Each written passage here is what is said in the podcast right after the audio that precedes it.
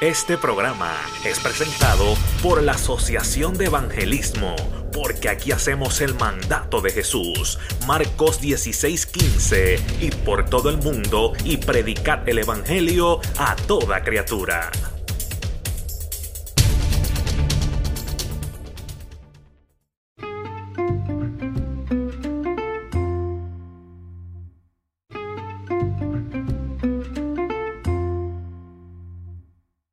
Gracias Señor, gracias Padre Celestial por permitirnos, Padre, estar aquí una vez más en Radio Alabanza, esta emisora la cual tú has puesto en nuestras manos para que nosotros podamos, Señor, poner en práctica lo que tú nos dejaste, lo que tú nos diste, lo que tú nos has entregado para así poder expresar tu palabra bajo estas ondas radiales.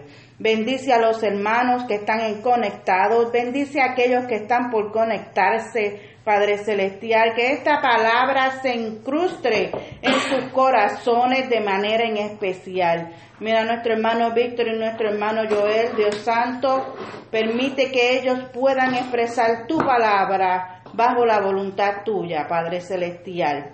Te damos gracias, te damos la gloria, te damos la honra. En el nombre de Jesús tu Hijo amado. Amén, amén. Adelante. Gloria a Dios. Gloria a ¿Y Dios. por qué decimos autobiografía? Biografía, ¿verdad? Porque la biografía es una como un homenaje que se le da a las personas, ¿verdad? Para describir su vida, describir la manera en que ellos vivieron. Hermanos que me escuchen, denme un segundito por aquí. Gloria a Dios, aleluya. Santo Dios. Estoy cambiándome de micrófono. Aquí, gloria a Dios. ¿Y por qué biografía? Porque estamos hablando y descubriendo, ¿verdad? La vida. Hay veces que tú le hablas a los hermanos dentro de la iglesia y le preguntas quién es Derek Jeter y te dicen quién es Derek Jeter. Tú le preguntas quién es Roberto Clemente y te dicen que en Carolina hay un parque, que en el Irán Bistron hay un parque, homenajeándolo, que si la escuela, que si esto, que si lo otro. Pero cuando hablamos de los líderes cristianos y de la gente en Cristo, pues a veces se nos hace difícil eh, poder explicar y hablar de ellos. Pero hoy vamos a hablar acerca de un hombre que muchas personas lo consideran a veces como una persona que se apartó del Evangelio, como una persona que erró, como una persona que cambió la vida de lo que Dios lo llamó a ser un político y, una persona que yo pregunto, si Juan estuviera vivo hoy en día, lo invitarían hoy a la iglesia. Hmm. Y esto viene a cabo de un, esto es una, una, uno, una serie de estudios que yo tengo, porque a veces las personas quieren que tú cambies la esencia de quien tú eres para que sea eh, eh, un estereotipo de cristiano, pues un cristiano santo de Dios que Dios lo usa, pues no, no se ríe, no se goza la vida, no disfruta la no, eso no es lo que Dios quiere. Y hay mucha gente en su religiosidad que ellos creen que las personas son aburridas. Pero cuando estudiamos los hombres de Dios como Juan el Bautista, nos vemos que, amado, que los cristianos vienen en todos, en todos los hay, en todas las formas, ¿sabes? De diferentes colores. No todos los cristianos santos de Dios tienen que ser eh, de la misma forma, con el mismo recorte, con la misma nariz, con la misma corbata, con el mismo suéter. No. Y yo quiero llevarte hoy a donde que Juan el Bautista era una persona que nuestros estereotipos no sería invitado a nuestras iglesias. Amén, gloria a Dios. Eso es así. Eh, Juan el Bautista. Esto es muy, muy raro el cual tú escuches eh, hablar en las iglesias, dar estudios o prédicas sobre este hombre no todo el mundo pues le interesa uh -huh. o no todo el mundo quizás tenga la capacidad de poder hablar de este hombre por la sencilla razón de que no se habla mucho lo primero. Claro. No hay mucha información sobre Juan el Bautista, pero la poquita información que hay sobre él, yo te diría que es suficiente para nosotros poder decir que fue uno de los grandes profetas y de los mayores hombres que el mismo Jesucristo señaló en la Biblia, donde dice, no ha habido hombre que haya nacido de mujer tan grande como Juan el Bautista. Eh, quizás mucha gente, ¿verdad? Por error podrán decir, como tú decías hace unos, unos segundos atrás que si se descarrió, descarriló, que si fue un político. No, la palabra nos enseña que fue quien le abrió el camino a nuestro Señor Jesucristo, que le abrió el camino para su ministerio, que le abrió el, el camino a nuestro Señor Jesucristo para comenzar a predicar la palabra, para sanar los enfermos, para sacar los demonios, para reprender a los que no estaban bien en la palabra.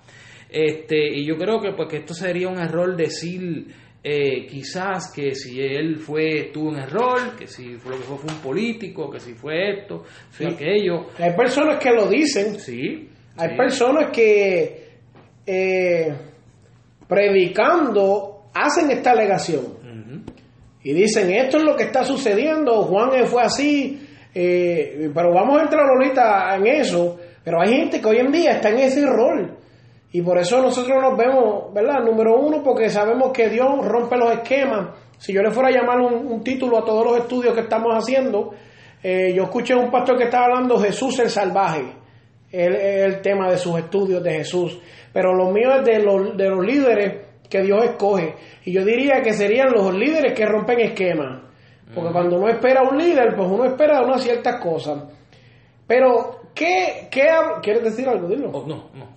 ¿Qué significa su nombre? Pues mira, Juan, ¿verdad? Eh, eh, vamos a empezar con lo de Bautista. ¿Por qué Bautista? Pues su nombre se le da ya que, y, y se utiliza Bautista como un adjetivo para describir la acción de bautizar. No está hablando de una acción que es un verbo, sino está describiendo lo que él hace. ¿Qué está haciendo? O Pues su él- apellido. Sí, su, su apellido, que no te creas que en el evangelio, en los evangelios, a la gente se le conoce por su nombre y por lo que lo describe. Lo describe. Que si el ciego, Bartimeo, ¿eh? Bartimeo era ciego. Que si el cojo, este, que si el otro, pues la descripción de quién era. ¿Quién era Juan? Juan era el bautista, que describe que él bautizaba algo que él practicaba o relacionado con este acto de bautizar. El nombre de Juan es un nombre que es eh, fue escogido por Dios. Mm, Amén. El nombre de Juan no fue que su mamá y su papá se pusieron a pensar qué nombre le ponemos al nene. El nombre de Juan se lo dio el ángel Gabriel, Ángel a su Gabriel. papá y le dijeron se va a llamar Juan, que significa el fiel a Dios. Amén. En hebreo, Johanán. De, de hecho, y perdona que te interrumpa aquí, cuando eh, los padres de él, que son este Zacarías, ¿verdad? Eh, y su madre, eh, que no, no tengo el nombre aquí ahora. Elizabeth. Elizabeth, Zacarías, eh, él era un sacerdote. Él era un sacerdote del templo, dice la palabra, y que estando él ministrando en el altar, el incienso a Dios, nada más y nada menos se le aparece que el ángel Gabriel, donde le, donde, donde le da el nombre, lo que tú acabas de decir. En ese momento le dice, se te contesta tu petición, se te contestan tus oraciones. Dice que ya los padres estaban entrados bastante en edad, que quiz- yo, yo, te- yo me atrevería a decir y yo entendería que ya ellos quizás estaban ya, eh, ¿verdad? Ancianos. Anci- No, este, como decir, ya, pues ya, yo creo que esta petición quizás, quizás habían dejado de orar. Por eso ya, porque ya estaban ancianos, ya ellos entendían que humanamente ya ellos no podían, ella, especialmente ella, no podía dar un bebé Como darse por vencido. como darse por vencido. Quizá, quizá, ¿verdad? No estoy diciendo que eso dice la palabra, pero mirándolo humanamente, quizá Claro. ya las oraciones no estaban, queremos un hijo. Que yo entiendo que sí, porque cuando el ángel le dice a Zacarías, vas a tener un hijo, y le dice, y se va a llamar Juan, dice la palabra que él no creyó. Y por tanto, por él no creer, le dice el ángel a él, como no creíste en la palabra que yo te acabo de dar, que fue una palabra enviada desde el cielo, vas a enmudecer hasta que el niño nazca. Así es, mira, su nacimiento fue un nacimiento milagroso. Su madre era estéril, número uno. Número uno. Número dos, los dos ya estaban avanzados en edad. Amén. Y le podemos añadir, sin duda alguna, número tres, que después de haber esperado tanto este sacerdote por la petición, ya tal vez se hubieran hasta dado por vencido, de que tal vez lo hubieran contestado, porque si él, él reacciona de tal manera cuando el ángel le habla, pues ya se habían dado por vencido. Pero es que esto es algo normal, Víctor, porque si nosotros vamos atrás, cuando nosotros vamos al Nuevo Testamento, la historia de, de Abraham El y Sara, sí. eh, perdón, al Viejo Testamento, perdóname, si nos vamos atrás, vamos a encontrar que ya Abraham y Sara estaban ancianos cuando de momento el ángel de Jehová viene y se le encuentra y le dice, va, tu esposa va a tener un hijo. ¿Qué hizo Sara? Se echó a reír. Se echó a reír. Eh, Se ¿Por qué se echó a reír? ¿Por qué? Porque no creía, no creyó. O sea, Se burló. o sea, que esto es algo que es normal y vemos cómo se repite, cómo se repite un suceso en el Antiguo Testamento, vuelve y se repite en el Nuevo Testamento. Una mujer estéril en el Antiguo Testamento, una mujer ya entrada en edad, que cuando el ángel eh, viene y le da la noticia que van a tener un hijo, entra la duda. Y mira lo que dice, mira lo que dice exactamente. Estamos leyendo esto específicamente, yo lo conseguí en Lucas capítulo 1, versículo 7. Habla de que su mamá era estéril, los dos eran avanzados en edad, pero la contestación de él le dice, dijo Zacarías al ángel, ¿en qué conoceré esto? De la manera que está hablando, él está diciendo, porque yo soy viejo y mi mujer es de edad avanzada. Él le está diciendo, pero ¿cómo que? Tú eres loco, chico, en serio. Un ¿Cómo- sacerdote. ¿Cómo esto va a suceder? Y el ángel le contesta, yo soy Gabriel que estoy delante de Dios y he sido enviado a hablarte estas buenas nuevas. Y ahora quedarás mudo y no podrás hablar hasta el día en Hmm. que esto se haga, por cuanto no creíste en mis palabras, las cuales se cumplirán a su tiempo. Hmm. Qué poderoso, mano, que de verdad él le habla y le da su nacimiento, Amén. lo anuncia y este hombre no cree. Si tú buscas Lucas capítulo 1, versículo 11, te habla de su nacimiento. Qué poderoso que el ángel Gabriel se le aparece al papá y le da el nombre, le da su misión y el papá queda mudo por, por, por duda. Esto me da curiosidad y esto, esto es algo curioso y es algo que también se debe analizar. Fíjate que este hombre, este sacerdote, este siervo de Dios, Zacarías. en- Zacarías, entra en duda, ¿verdad? Y es algo que, que, que tú dices, mira, pues el Señor debió no haberle dado el privilegio Le de haber tenido, castigado. sino que la palabra de Dios se tiene que cumplir. Hay un propósito, hay, hay un destino para este hombre, Juan el, el Bautista, quien fue predestinado para abrirle el camino a nuestro Señor Jesucristo, Jesús de Nazaret, quien era primo de él por parte de la madre, por parte de la madre, y Jesús, o este, perdón, y Dios simplemente le da un castigo que le dice, no vas a hablar. Fíjate que no le dice, por cuanto dudaste, ahora no te voy a permitir a que tú tengas este hijo. Y se cree que estuvo mudo durante nueve meses. Puede ser un poquito más quizás porque yo entiendo que él tenía que ir a juntarse con su esposa, él no, no iba a ser como María, que iba a ser por, por el Espíritu Santo, ¿eh? No sabemos cuánto tiempo se tardó en, en juntarse con su esposa, pero este podría ser quizás un poquito más, pero vamos a ponerle nueve meses. Estimadamente por ahí. Vamos a ponerle nueve meses. Pero, pero lo que te quiero decir es que cuando Dios tiene un plan, cuando Dios tiene un plan y entra la duda en nosotros, muchas, mu- muchas veces nosotros creemos que ya pues Dios este, eh, ¿verdad? Este, miró la vista de, de nosotros, nos dejó solos, Dios no va a cumplir su plan con nosotros, Dios no va a cumplir su propósito. No, hermano. Lo que sucede es que muchas veces Dios retrasa o Dios nos pone en una especie de castigo por ponerlo así, porque nosotros dudamos. Y tenemos que entrar en el- entonces en el carril y entender, entrar en entonces en la mente de Dios, en el camino de Dios, para que entonces Dios cumpla su propósito en nosotros. Amén, así es. Estamos hablando de la- del anuncio de su nacimiento. Él an- anuncia su nacimiento, le da su misión, le da su nombre, le da una dieta y le dice va a ser lleno del Espíritu Santo. Santo. Cuando vemos el nacimiento, su papá volvió a hablar. Eh, el libro de Lucas es el único evangelio que habla acerca del nacimiento de Juan. Todos los demás hablan un poco del ministerio de Juan. De la prédica. Pero el, el libro de Lucas va mucho más allá en detalle de este mensajero que se habla en Isaías. Eh, técnicamente, ¿verdad? Cuando estamos leyendo acerca de Juan el Bautista, como decía nuestro hermano, él era familia de nuestro Señor Jesús por parte de su madre. Y, estas tuvieron un, un encuentro que está por aquí también, lo tengo, un encuentro bien bonito donde Jesús en la barriga de su mamá y Juan en la barriga de su mamá se encuentran y es palabra de Gabriel, ¿verdad? Gabriel le, bueno, esto es una profecía de Isaías, pero Gabriel le dice al papá, él va a ser lleno del Espíritu. Y ese encuentro fue lo que hizo, ¿verdad? Que se revelara el Espíritu Santo Amén, ahí. amén. Este, perdóname, Víctor. Sí, dale, dale. Un detallito que no quiero que se me pase, ya que hablaste que donde único se encontraba estos detalles del nacimiento es en el libro de Lucas. Quizás muchas personas no tengan conocimiento de esto. Eh, tenemos que entender que los evangelios, que son Mateo, Marcos, Lucas y Juan, casi todos ellos eh, repiten la misma historia, no todas, pero algunas historias las repiten. Pero ¿qué sucede? Cada cual tiene su punto de vista diferente. Pues en este caso, Lucas es un poco más detallista porque Lucas se sabe que era un médico. Ajá. Y todos aquí sabemos que un médico, cuando tú le preguntas algo, te va a hablar con muchos detalles. Cuando te escribe un reporte, te va a escribir un reporte con muchos detalles.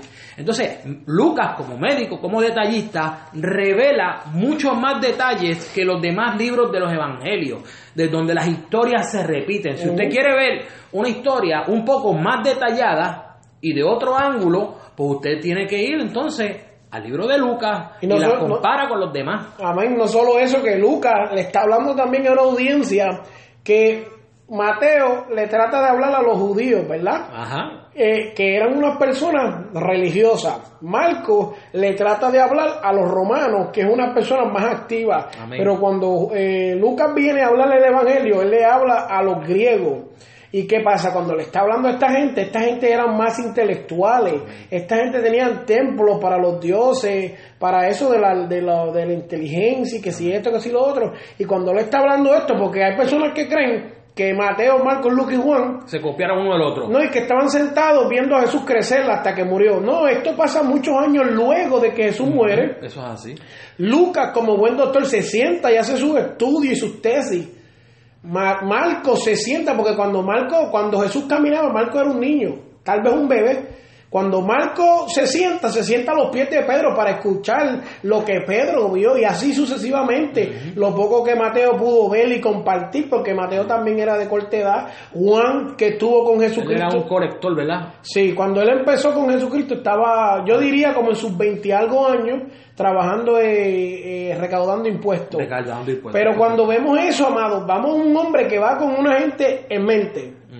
Le está hablando a los puertorriqueños en específico, le está hablando a los mexicanos en específico, le está hablando a los guatemaltecos en específico. Esta gente lo entendía. Amén. Y cuando él está hablando, le dice: Pues mira, vamos a ponerle más detalle porque ese ya es su costumbre. Que- que es algo que yo quería traer a la mesa porque yo quiero que mucha gente entienda que no es que uno se copia del Ajá, no, otro, no. no, es que a este se le quedó, no, es que estamos, estamos, estamos viendo que son cuatro mentes diferentes. Cuatro puntos de vista. Pero lo único que ellos tienen en común es, número uno, que andaron con Jesús, fueron discípulos de Jesús, y número dos, que, que están llenos del Espíritu Santo. Lo demás, no hay cosas en común, usted tiene que entender eso. fueron, fueron inspirados como. ¿no? Amén. Y no es que están viendo una ventana de cuatro puntos diferentes. de Exacto. vista. Y cuando ven esto, amados, no es que se copiaron, no es que se contradicen, no es que uno está adelante y el otro está atrás. No, son cuatro puntos de vista. Cuatro si yo te digo a ti, mira el cielo, ¿qué tú ves? Ah, lo veo azul. Pues otra persona me diría, yo veo nubes. Ah, yo veo estrellas, nubes y y sol, la luna. Y hay diferentes cosas. Y eso es bien importante traerlo a la mesa porque hay personas que contrarrestan lo que dice la escritura y dicen, ah, eso no es verdad, eso no, eso no está bien, o esto y lo otro. ¿Por qué? Porque no, no, no tiene un, un sentido cronológico o un orden que comienza de, de, de X a Y. No, no. Sí hay un, un orden, sí hay una estrategia, pero es para llevarle gloria y honra al Señor a través de su audiencia. Eso es así, eso es así. Cuando vemos a Juan adulto, parece, ¿verdad? Aparece luego de 400 años de silencio. Esos 400 años fue un periodo triste y nuestro hermano Joel tenía por ahí en Mateos 3 algo bien importante porque mira como Mateos dice, en aquellos días vino Juan el Bautista predicando en el desierto de Judea y diciendo, arrepentidos porque el reino de los cielos se ha acercado. Ah. Antes de hablar de eso, quiero hablar de otras cositas, porque voy a hablar luego de esto con detalle.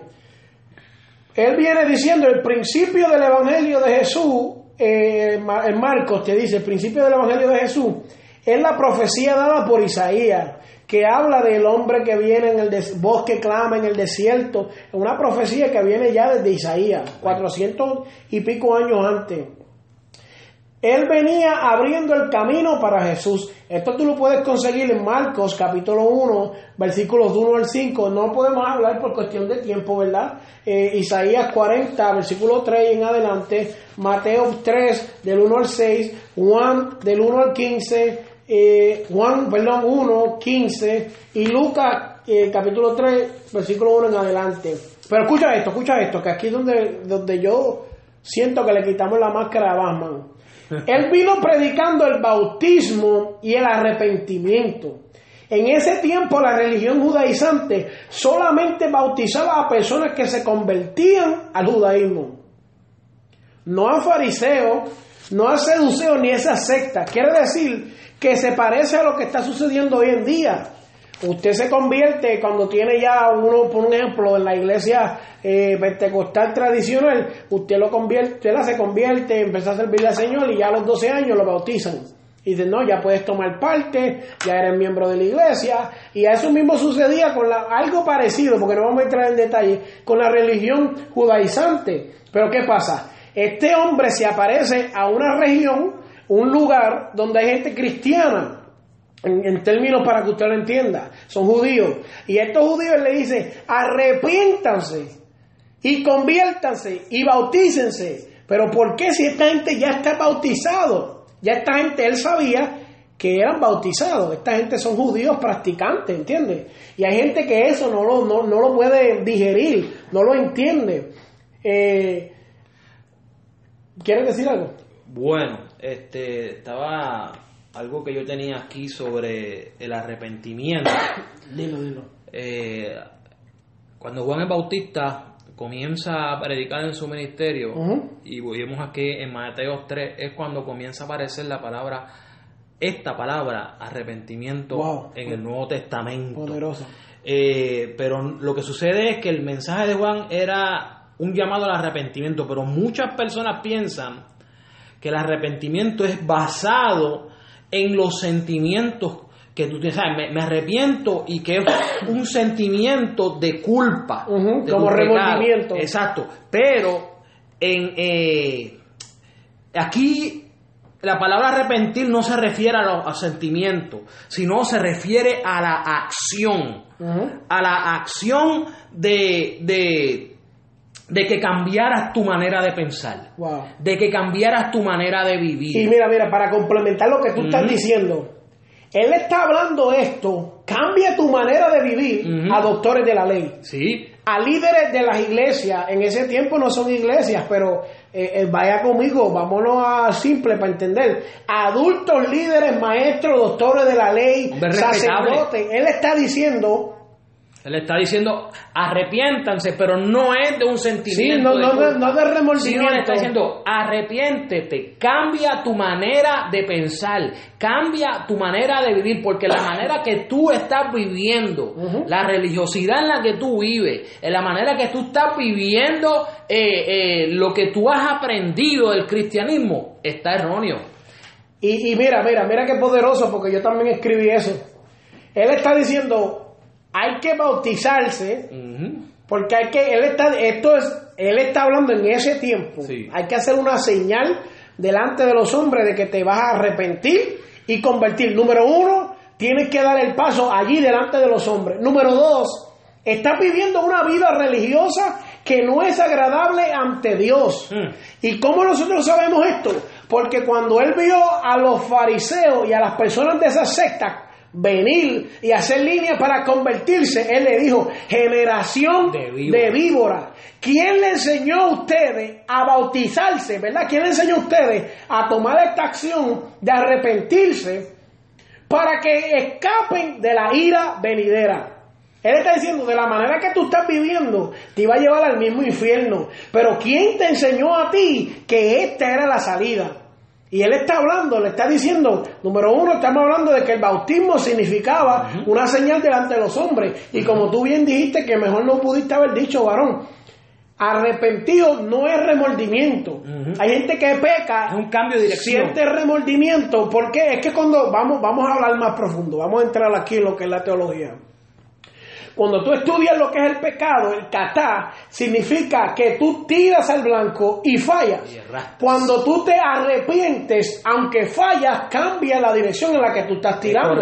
Ya no sigues fallando. Pero ¿qué pasa? Hay mucha gente que falla y falla y falla. ¿Y qué pasa? No cambia. No tienen arrepentimiento, tal vez sienten remordimiento porque lo, lo, lo, lo- atraparon eh, en su acción, eh, en el pecado, pero no cambia de dirección en la cual va. Es como si, como si yo vengo y de momento te doy un cantazo. Claro, Y me sentí mal y me arrepentí, pero después vuelvo y te veo otra vez y vuelvo y lo hago y te doy un cantazo. Claro. Eso no, eso no es el arrepentimiento verdadero. Un arrepentimiento verdadero que yo vengo, te doy un cantazo, pero me arrepiento de todo corazón, el cual yo cambio esa conducta y cada vez que yo te veo, en vez de darte, yo te doy un abrazo. claro, eh, cambié mi mentalidad, entendí y reconocí que mi actitud y mi comportamiento estaba erróneo porque yo te estaba haciendo daño, porque estaba haciendo algo incorrecto y que para que tú y yo podamos tener una coinonía, para que tú y yo podamos tener una relación de amigos buena y perfecta,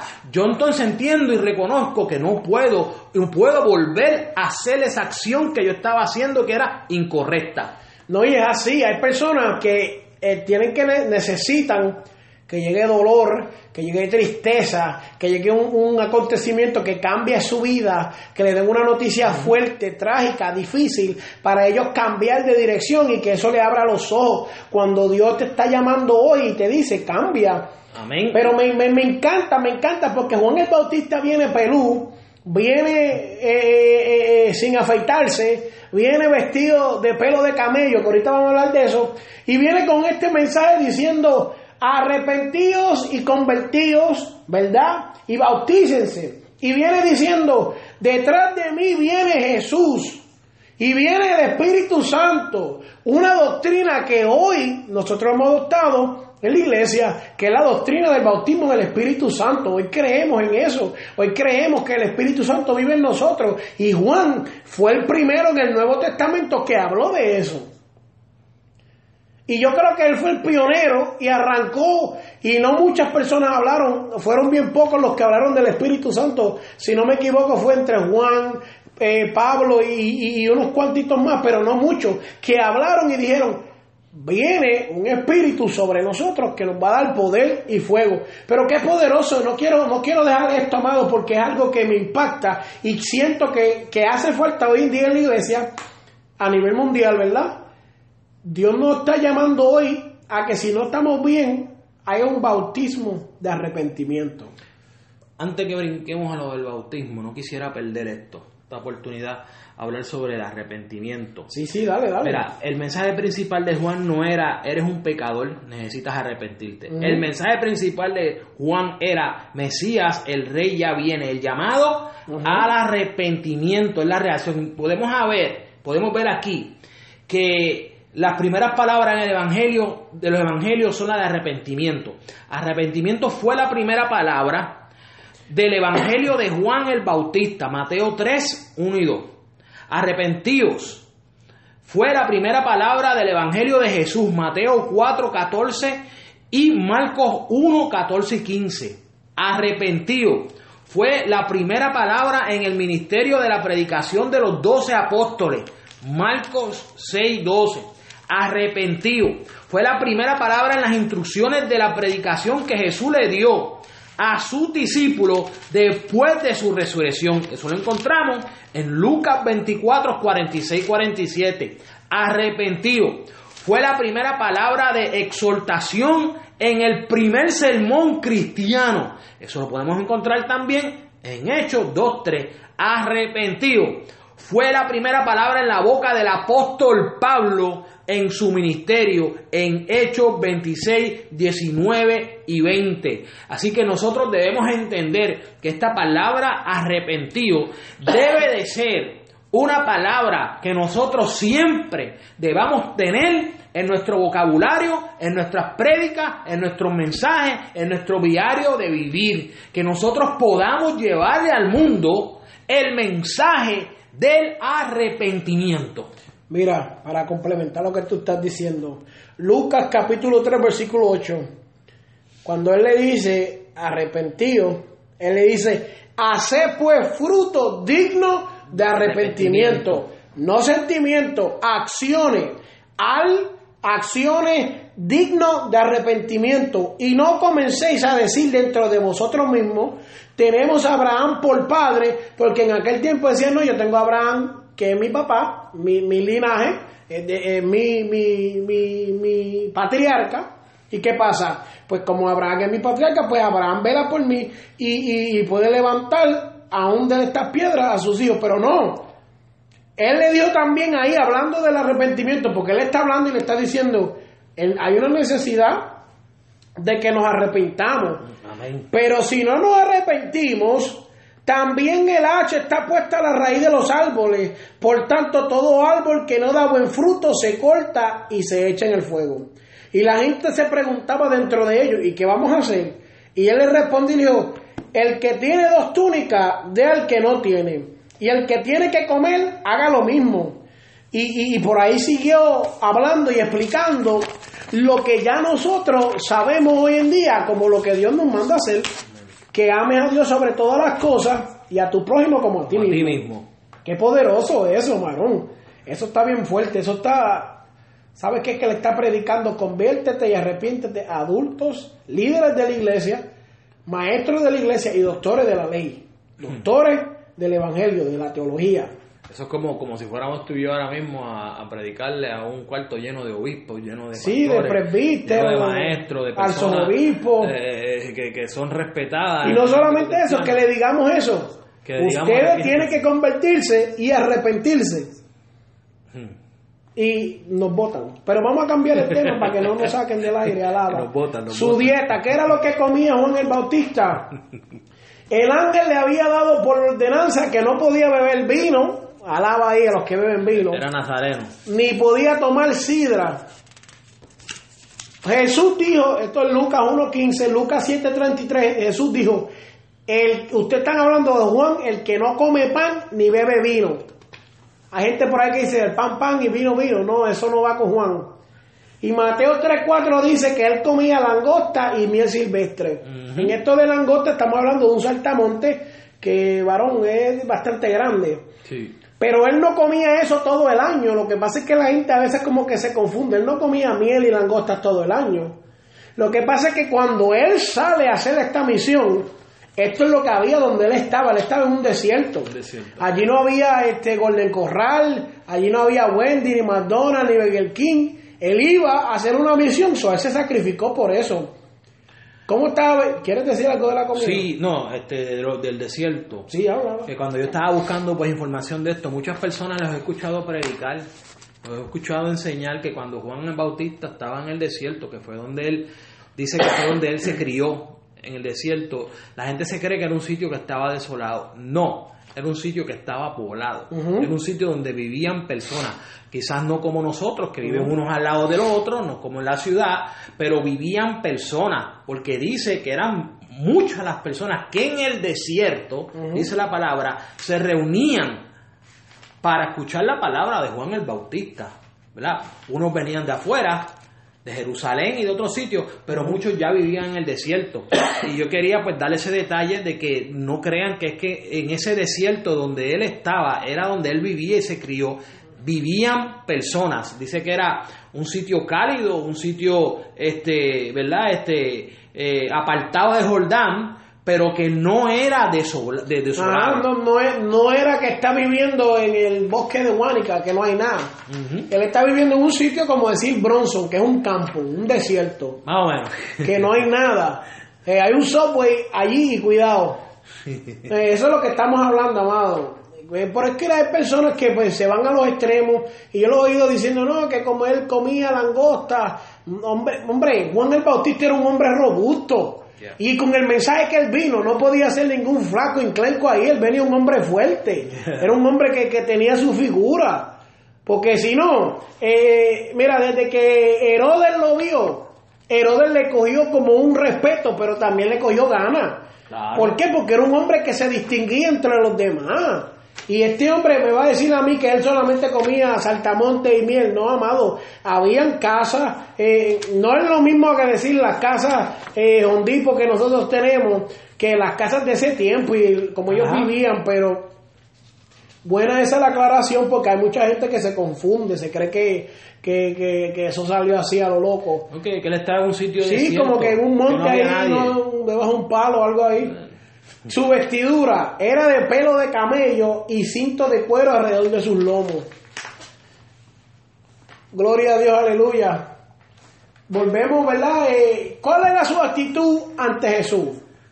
Y esto es bien importante porque hoy en día como ministros, como predicadores, evangelistas, nosotros podemos ver que a veces tú, como tú estás diciendo, el, mensaje principal era el arrepentimiento, Y que el reino de Dios estaba cerca. que se prepararan, pero hoy en día vemos que, eh, y lo vamos a decir con mucho respeto y tolerancia a las otras personas, hoy en día se predica de todo menos el arrepentimiento. Eso menos es- que el rapto viene, menos que, que el reino se acerca. ¿Y cuál era la actitud de Juan hacia Jesús? Juan dijo, yo no soy apóstol, yo no soy profeta. Él no dijo nada de eso, él dijo, yo soy una voz que clama En en el desierto.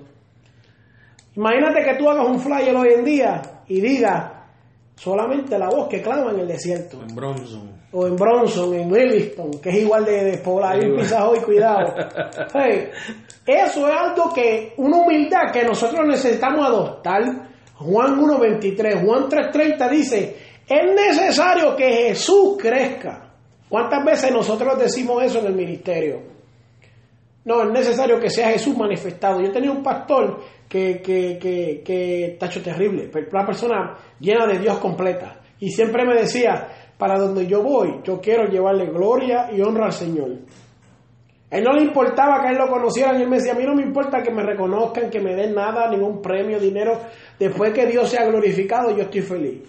Que mucho eso escasea hoy en día. Mira lo que dice. Juan se echó a un lado para que Jesús siguiera creciendo. En términos ministerial, Juan tenía un ministerio establecido. Alaba. Y estaba diciendo, cuando Jesús venga, yo me echo a un lado para que Él siga. No que Él iba a abandonar el ministerio ni nada de eso, pero en términos de, de posición, Él está diciendo, yo dejo mi posición para que Jesús tome esa posición ahora. Una cualidad rara de hoy en día. Eso es así. Hoy en día, si tú pones la radio, lo que hay es una competencia, una tiraera. Esto de ver dos ministros hablando la palabra es difícil. No, Eh, eh, de- compartiendo, eh, teniendo debates bíblicos, cosas así, eso no se ve ya. Porque hay tanta competencia, hay tanta, tanta eh, celo, tanta contienda. Eh, no, eh, tú hablaste algo hace, hace unos segundos que es muy cierto, muy importante y me gustaría recalcar.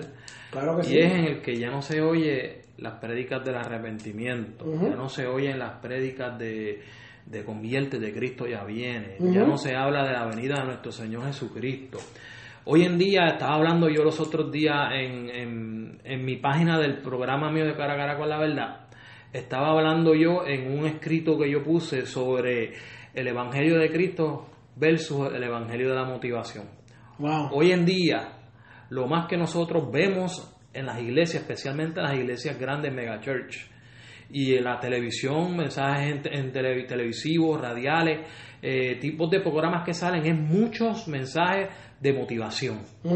Hoy en día, eh, si le decimos a alguien, tenemos que orar, eh, ponen mueca, tenemos que ayunar, eh, ponen excusa, te- vamos a congregarnos a la iglesia, ponen excusa, pero cuando tú les hablas un mensaje de que Dios tiene grandes cosas para ti, los cielos y, la- y la- y- y- y se han abierto con ríos de bendiciones vienen para tu vida, tú eres cabeza y no eres cola, entonces la gente eh, eso es lo que quiere escuchar. Hoy en día tú no puedes, ah, muchas veces en esos tipos de iglesias, de ver la diferencia entre lo que es un mensaje eh, de, motivación a una predicación de hoy en día, porque Wow. hay mucha motivación, mucha prosperidad en los mensajes y ya se está sacando el arrepentimiento. Las iglesias que están predicando el- sobre el arrepentimiento, que vemos pocas, se les señala, están vacías las iglesias, eh, se, se les tilda como que ya están anticuadas, se les pone como que son este, insensibles.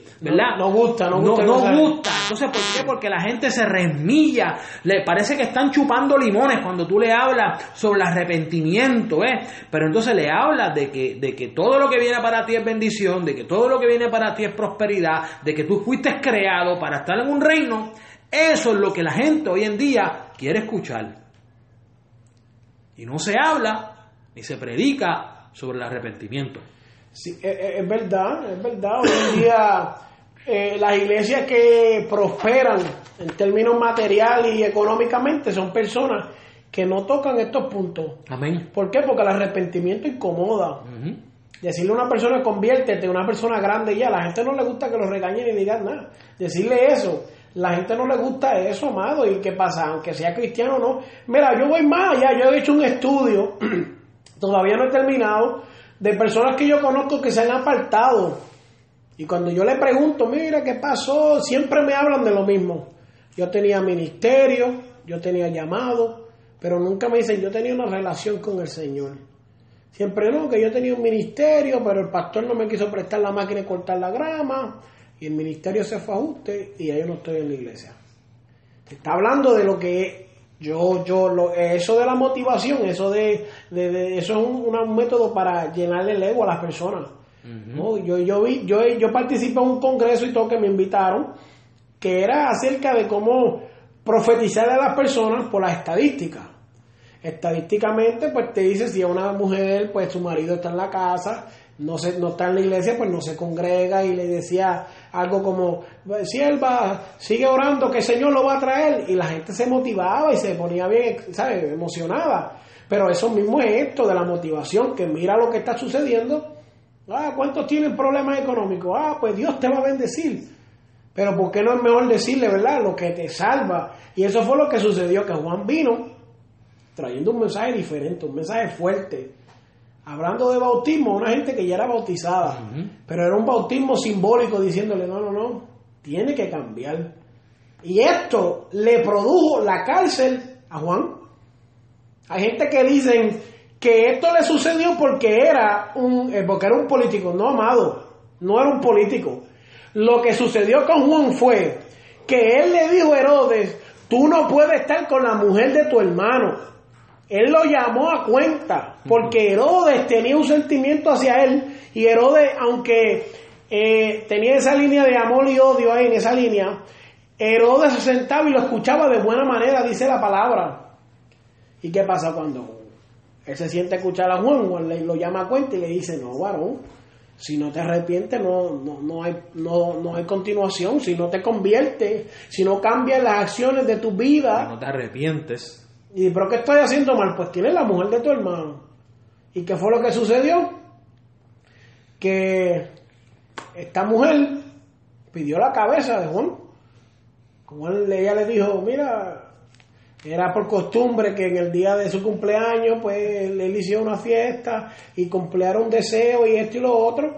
Y ella le pidió la cabeza de Juan el Bautista, un hombre que era eh, un líder religioso, un líder de la religión, del movimiento en aquel tiempo. Y ya se nos está acabando el tiempo, amado, pero él, quiero explicar algo, eh, no sé si el hermano tiene algo, pero antes que lo diga, yo tengo algo aquí. Este evento, cuando se, se relata en Mateo, Marco y Lucas, no está en orden cronológico. Está sucediendo lo mismo que sucede, se usa el mismo estilo que se utiliza en Génesis, cuando dice que varón y hembra fueron creados y después explica que primero fue el hombre y después la mujer. Porque aquí dice que él resucitó, cuando él está en la cárcel, Herodes lo mata, le pica la cabeza y lo manda al velorio, lo llevan, lo entierran y qué sé yo, ¿verdad? Allá sale Jesús haciendo milagros y llega al oído de, esto está pasando en esos versículos ahí, llega a los oídos de Herodes y él dice, pero ¿quién es este que resucitó? Y ahí termina ese capítulo, más su explicación es lo que continúa. Hay gente que no entiende eso, porque dice, ¿quién es este que resucitó? Y después dice, pero Juan el Bautista estaba encarcelado y Herodes lo había encarcelado porque él lo había llamado a cuenta por haberle dicho que él estaba con la mujer de su hermano. Pero eso es lo que sucede, amado, que él primero eh, dice el capítulo que resucitó, ¿verdad? Y luego él explica lo que habrá sido que resucitó. No, no, no, está explicando eso, amado. Y yo creo que hace falta que estudiemos más los hombres de Dios. Tenemos una, una, un error donde queremos poner a Jesús en un pedestal como que Jesús nunca falló, como que Jesús nunca cayó, como que David nunca falló, David nunca cayó, como que Juan, eh, en términos, no estoy hablando de pecado, pero como en términos de que Jesús nunca eh, eh, tuvo un momento difícil. Jesús tuvo en el Semaní y dice que su sudor era como gotas de sangre de lo espeso. Y dice que en un momento él le dijo, Abba Padre, ¿por qué me ha abandonado? El Rey de Reyes y Señor de Señores experimentó eso en su corazón. Lloró cuando murió Lázaro. En un momento viró las mesas, lloró cuando lloró con Lázaro, le contestó a María y le dijo de, eh, eh, lo que traen aquí es un mensaje este, psicológico. Cuando ella le dijeron, Jesús, el hombre que tú amas, el, amigo que tú amas ha muerto. Y de muchas maneras Jesús era un hombre como tú y yo en términos de no que pecaba, pero un hombre que tenía momentos difíciles, altas y bajas en su ministerio. Hubo momentos donde Jesús entró y la gente, wow, este es Jesús, pero en otros momentos tuvo que salir corriendo escondido porque lo iban a matar. En la tentación también. Jesús fue tentado en el desierto. Quiere decir que el diablo sabía que había una posibilidad de que Jesús tal vez fallara. Y si fue, fue tentado, no quiere decir de que no sintió claro. eh, tentación de, de, de agarrar el, el, las piedras y comérselas en pan, Claro. de que no sintió la tentación de, de, de, de hacer lo que el Satanás le dijo. O sea, si dice que fue tentado, Claro. tentado es que quizás pudo haberse pensado lo que... No, y que la Biblia dice en eso, la Biblia dice, aquel que diga que es tentado de parte de Dios se equivoca porque Dios no tienta. no tienta. Las tentaciones vienen de las propias concupiscencias. ¿Qué quiere decir eso? Que en la carne de Jesús había hambre. En ese momento, exacto. Había hambre y para él sentir hambre, eso fue lo que se aprovechó el diablo. El, el diablo vio que en su carne había hambre y ahí fue y lo tentó. Ah, la contestación de uno más uno es dos. Ahí está, toma. Y cuando nosotros vemos esto, vemos a Juan el Bautista, vemos, ya, ya nosotros hablamos, que justamente tú y yo hablamos de Pedro, yo hablé de Pablo, estamos viendo una gente, amado, que era como tú y como yo, de carne y hueso, como Elías, sujeto a nuestras pasiones, sujeto a nuestras cosas, que, que vienen al Evangelio, y no solamente al Evangelio, porque a veces lo confundimos, vienen a una relación de amistad con Jesús. Vienen a una amistad con Jesús. ¿Y qué sucede? Que su vida es transformada. Que aunque Él pereció y su cabeza fue cortada por lo que sucedió con aquella mujer, Él un hombre que se mantuvo, un hombre justo, dice la palabra, un hombre fiel. Y la gente dirá, no, porque su mamá, su papá eran líderes. No, amado, Juan tuvo la misma opción que tiene usted y tengo yo de servirle a Dios o no servirle. Sí. Porque en el río del Jordán, él le dijo, yo quiero que tú me bautices. Pero Jesús le dijo, no, tú me tienes que bautizar a mí. Y él se sometió. que de hecho de ese punto yo quería entrarte. Eh, Juan el Bautista fue encarcelado, Juan el Bautista fue ¿verdad? Este, decapitado, fue cortado su cabeza, pero Juan el Bautista falleció, murió, fue asesinado luego de haber cumplido su misión. Sí. Y su propósito y su misión era bautizar a nuestro Señor Jesucristo. Yes. Luego de que Él bautiza a nuestro Señor Jesucristo, que como tú dices, cuando, cuando Jesús se acerca a donde Él, va a donde era, a Galilea, dice, que, dice la palabra que Jesús fue a eso, Él ve a Jesús y dice, este, eh, tú eres el grande aquí, se supone que tú seas el que me bautices a mí, tú vienes donde mí para que yo te bautice.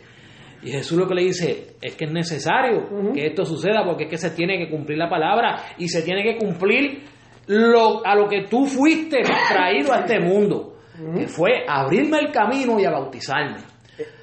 ¿Verdad? Entonces, luego de eso, perdón, luego de eso es que entonces viene la, la encarcelación de Juan el Bautista y es que viene la situación que se, se- que se crea completa, el por qué eh, se le pidió la cabeza y fue, ¿verdad?, cortada su cabeza.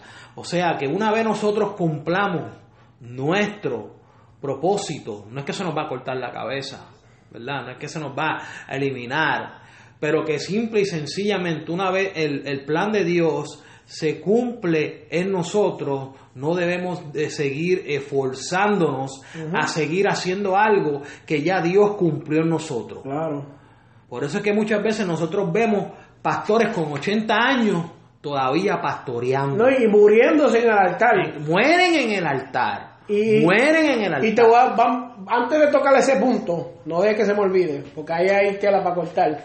Quiero decir dos cosas. Número uno, vemos la actitud de Juan el Bautista un poco como la de Pedro, porque Pedro le dijo. Señor, eh, le dijo, yo le puedo lavar los pies. Y él le dijo, pues Señor, si no, yo tengo que lavarte los pies a ti. Y Jesús le dijo, estate quieto. Y yo, no, pues Señor, entonces bañame completo, de la cabeza a los pies. Y le dijo, Pedro, lo mismo le dijo Juan, no, bautízame tú a mí, Juan. Pero vemos que Juan se, se sometió. Número dos, en la cárcel, él despacha a, los- a los discípulos y como que les dice, váyanse y sigan a Jesús ahora. Amén.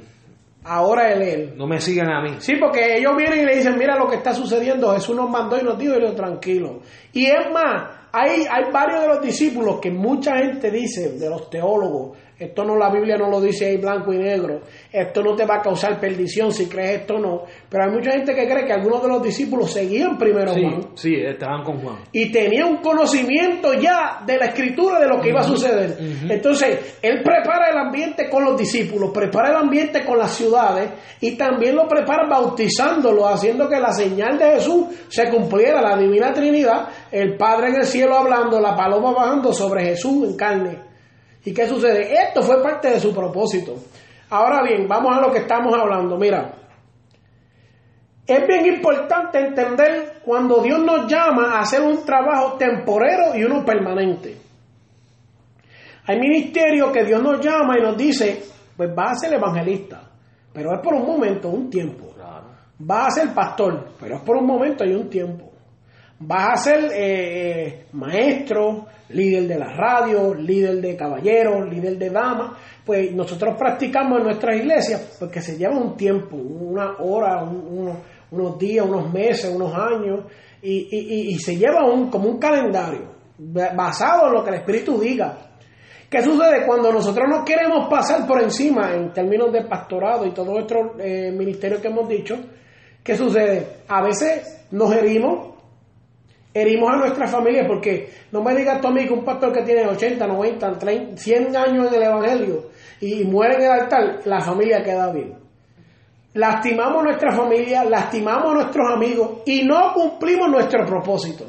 Yo siempre he creído, amado, que si Dios me pone en una posición es para que yo abra puertas para que otros sigan el camino y sigan avanzando. Amén. Y si yo tengo que romper piedra, no quiere decir que el que viene detrás de mí tiene que romper piedra también. ¿Sabe Dios si yo la rompí para que nadie más tenga Para que romperla? ponga. Amén. ¿Y qué sucede? A veces no entendemos eso. Y nos culpamos, nos echamos, no, no- nos frustramos, nos molestamos y le echamos la culpa a Dios. Matamos a nuestra familia, porque eso es lo que sucede, las matamos. Las ponemos bajo un- una idea, no, que Dios me llamó al ministerio. No, no, hay un balance. Hay un balance para todo lo que hacemos, hay un balance. Dios te dio la esposa, Dios te dio los hijos, Dios te dio el esposo, Dios te dio eh, lo que sea que Dios te haya dado, porque la Biblia dice que hasta el que maltrata a sus mascotas tiene su condenación. Si Dios, tú no estás casado y tienes un gato, tú tienes una responsabilidad con el gato también. Lo dice la palabra. Y hay personas que no entienden eso, y como tú dijiste, eh, a los 100 años, y vamos a hablar claro, mira, no tal vez a los 100 años, pero yo conozco personas, músicos, que a los 80, 70, 75 años no se han querido salir y no le han dado oportunidad a otros músicos. También han fracasado en preparar nuevos músicos. Pastores que a los 70 años me dicen, varón, yo no puedo dejar el pastorado porque no se prepararon, no prepararon, ellos no se prepararon, no prepararon a la familia y tampoco prepararon la iglesia. no prepararon líderes, no hicieron nada de eso. Estamos hablando de Juan el Bautista. Juan preparó un líder porque en términos de hablar claro, Jesús fue donde Juan para que lo bautizara. Jesús fue donde Juan para que fuera bautizado. Eh, Juan, tenía, discípulos. La gente que dice que él estaba en el desierto viviendo bajo un palo, está mal, porque él tenía discípulos. Tenía discípulos. ¿Y qué sucede? Juan preparó el camino para el que venía detrás. Eso nos está hablando claro, amado. Que en todo lo que hagamos preparemos el camino para el que venga. Yo soy fanático de eso. Yo en la otra iglesia que estaba, yo era secretario de escuela bíblica, después fui eh, superintendente, preparé al secretario que venía detrás y después preparé al superintendente también. Fui líder de evangelismo y también preparé el próximo líder de evangelismo. Fui líder de misión y también preparé el líder de misiones. Fui líder de jóvenes y también preparé el líder de jóvenes. Llegué a ser pastor de jóvenes, también preparamos otra gente. Es cuestión de seguir preparando y, el, trabajo el trabajo nunca se acaba. El trabajo nunca se acaba. Quiero pedir al hermano Joel que nos, haga esta oración, ¿verdad? Amén. Vamos a orar porque sé que hay muchas personas que hoy en día necesitan ese arrepentimiento y esa conversión, aleluya. En términos de la grabación, ya hemos terminado por el día de hoy lo que le llamamos la, la biografía de Juan el Bautista.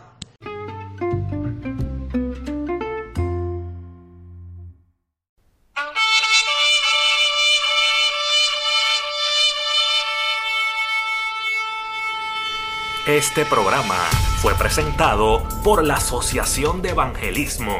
Hebreos 4:12. Ciertamente, la palabra de Dios es viva y poderosa, y más cortante que cualquier espada de dos filos. Penetra hasta lo más profundo del alma y del espíritu, hasta la médula de los huesos, y juzga los pensamientos y las intenciones del corazón